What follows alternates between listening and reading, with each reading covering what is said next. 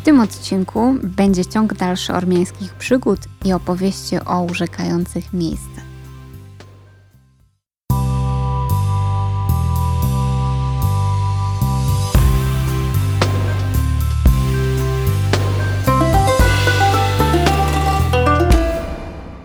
Przejdźmy od razu do rzeczy. W Armenii opłaca się jeździć taksówkami nie tylko jojo taksi jeżdżącymi po większych miastach.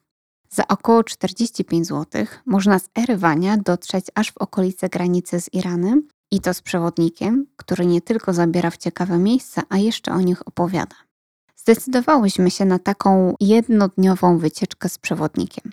Około godziny ósmej przyjechał po nas przemiły pan. Ustaliłyśmy trasę oraz co chcemy zobaczyć i można było ruszać w drogę.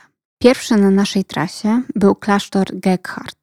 No i tu muszę wspomnieć o tym, że w Armenii odwiedzając różne miejsca obsuje się z bardzo dawnymi dziejami.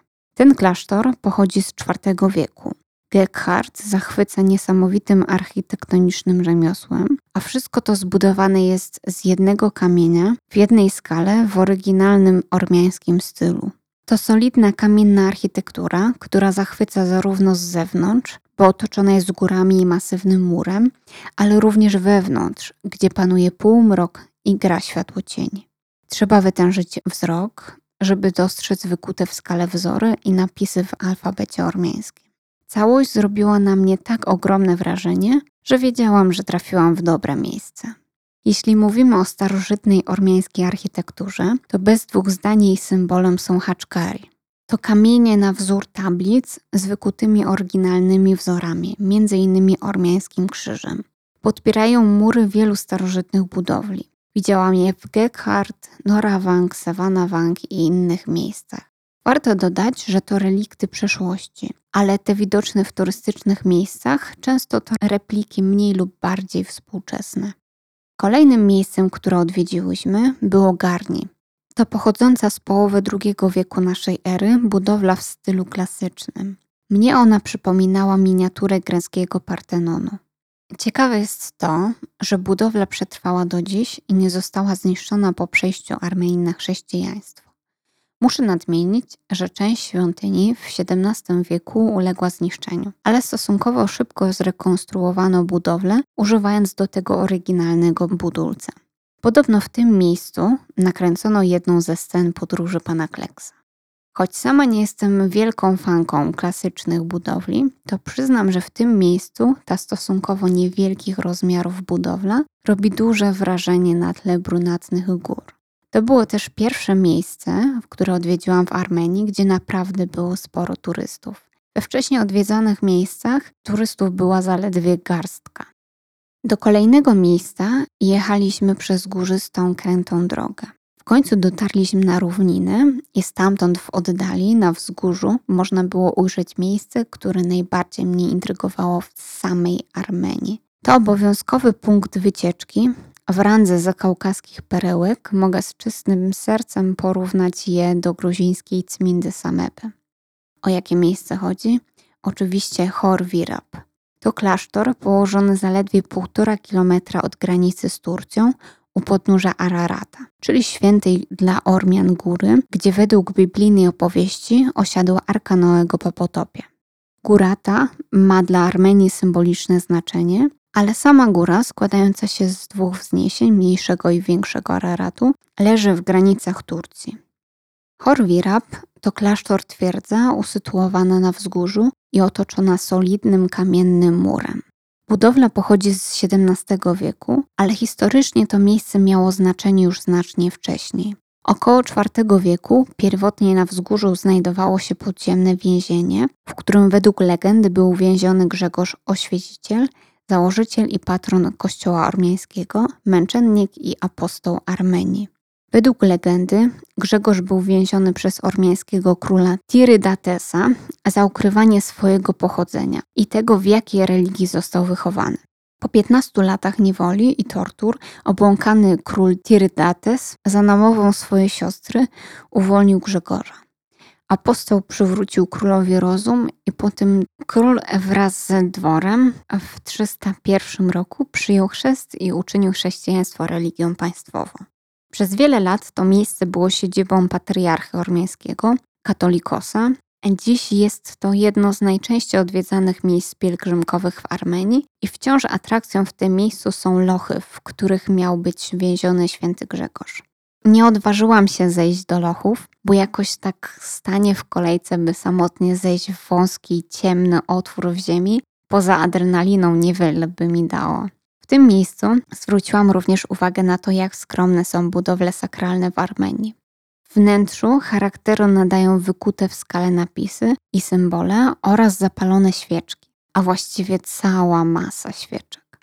Pomyślałyśmy, że i my zapalimy coś od siebie i mogliśmy ruszać dalej. Do kolejnego miejsca prowadziła droga, gdzie prawie nie było domów. Jeden na jakieś 10-15 kilometrów. Po czym można było poznać, że zbliża się dom? Po pierwsze, był sad brzoskwiniowy albo oliwkowy i z oddali prażyła się w słońcu piramidka z brzoskwin. Po drodze zatrzymaliśmy się przy jednej z piramidek. Pod parasolem siedziały dwie panie z taką ogromną wagą jak w czasach PRL-u. Nasz przewodnik kupił od pań kilogram brzoskwin, pewnie pochwalił się, że dziś wiezie dziewczyny nie z byle kąt, tylko z Polski i ruszyliśmy dalej. Później droga wiodła przez kanion. Poczułam się jak w Stanach Zjednoczonych. Nie wiem, jeszcze tam nie byłam, ale kojarzę, że najsłynniejsze kaniony są właśnie tam.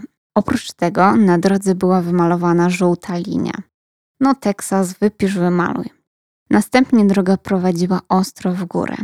Nasz samochodzik piął się z wysiłkiem, ale nie chciał być gorszy. Zanim krętą wąską drogą sunął autokar. Przyznam, że byłam pełna podziwu, że taki pojazd w ogóle się tam dostał. Na górze czekał nas kolejny klasztor, Norawang. Upał był tak wielki, że gdybyśmy spędzili tam więcej czasu, nie wiem, czy odróżniłabym wzrokiem budynki świątyń od otaczających pagórków. Jako ciekawostkę podam, że do głównej części najwyższej świątyni prowadziły zewnętrzne, bardzo strome schody. Wejście znajdowało się tak jakby na pierwszym piętrze. Drzwi były na środku ściany, schody zaś rozchodziły się od drzwi po skosie fasady. Wysokość tych schodów, a właściwie stopni, wynosiła około 50 cm. Dodam, że liczba barierek równa była zero, tylko u samej góry na ścianie można było się przytrzymać linką przytwierdzoną do ściany. Wnętrze świątyni bardzo mnie ciekawiło, więc odważyłam się wspiąć w górę. W dół z kolei schodziłam tyłem na czworaka, ale warto było, chociażby dla widoków i tej lekkiej dawki adrenaliny. Do kolejnej świątyni wchodziło się już normalnie, ale krępowałam się stąpać po posadzce. Cała posadzka usłana była haczkary. Nie chciałam, by te napisy i wzory wydeptał mój but. Jednak ciekawość wygrała, a wnętrze naprawdę zachwycało. Opowiem Wam jeszcze jedną przygodę związaną z miastem Sevan. Dotarłyśmy do niego marszrutką. Na miejscu zdziwiłam się, że to miasteczko bardzo przypomina mi rosyjskie prowincjonalne miasta. Nic dziwnego, bo jeszcze do końca XIX wieku zamieszkiwane było w większości przez Rosjan. Naszym celem podróży był półwysep Sevan i usytuowany na nim klasztor Sevanavang. Dotarłyśmy tam taksówką. Miejsce okazało się cudowne. Klasztor położony na wzgórzu z trzech stron otoczony jeziorem o lazurowym kolorze. Po prostu bajka. Rozłożyłyśmy się na trawie i dobrą chwilę kontemplowałyśmy oszałamiające widoki. Czas mijał i w końcu trzeba było wracać do rywania. Okazało się, że po południu z Savannah Wang taksówki nie kursują. Znaleźć w internecie przewoźnika nie ma szans, bo w mieście przewożą prawie wyłącznie sędziowie panowie, których samochody, nie przesadzając, pochodzą z drugiej połowy XX wieku. Nie pozostało nic innego, jak złapać stopa. No cóż, raz się żyje. Przeszłyśmy do drogi, która prowadziła do Erywania i właściwie zgarnął nas pierwszy samochód. Kierowcą był mniej więcej 50-letni Ormianin, były policjant, który chciał nam wiele potłumaczyć i opowiedzieć, ale jego rosyjski był bardzo podstawowy. Za jakiś czas nasz kierowca oznajmił, że po drodze zgarnie jeszcze kolegę. I tego akurat się nie spodziewałyśmy. W sumie nie wiedziałam, czego oczekiwać. Dopadł mnie lekki strach, że może wsiadłyśmy nie do tego samochodu, co trzeba i co z nami będzie. Ale kolega okazał się sympatycznym i żartobliwym panem. Po drodze skrupulatnie wypytali nas, co widziałyśmy i czego nie. Gdy tylko dowiedzieli się, że nie widziałyśmy kurortu narciarskiego Cakhadzor, Od razu zboczyli z trasy, żeby pokazać nam to miasteczko. Nie żeby było lato, ale kurort narciarski i tak trzeba pokazać, bo przecież to duma. Na tym zakończę opowieść o przygodach, cudownych miejscach i ludziach w Armenii. Bardzo zachęcam do podróży po Armenii, chociażby tych palcem po mapie. Jeśli chcecie pooglądać zdjęcia z wyprawy po Armenii, polecam uwadze Instagram rosyjski Warto Znać. Zapraszam również do odsłuchania pozostałych odcinków podcastu. Do usłyszenia wkrótce. Na skorej wstrzecie.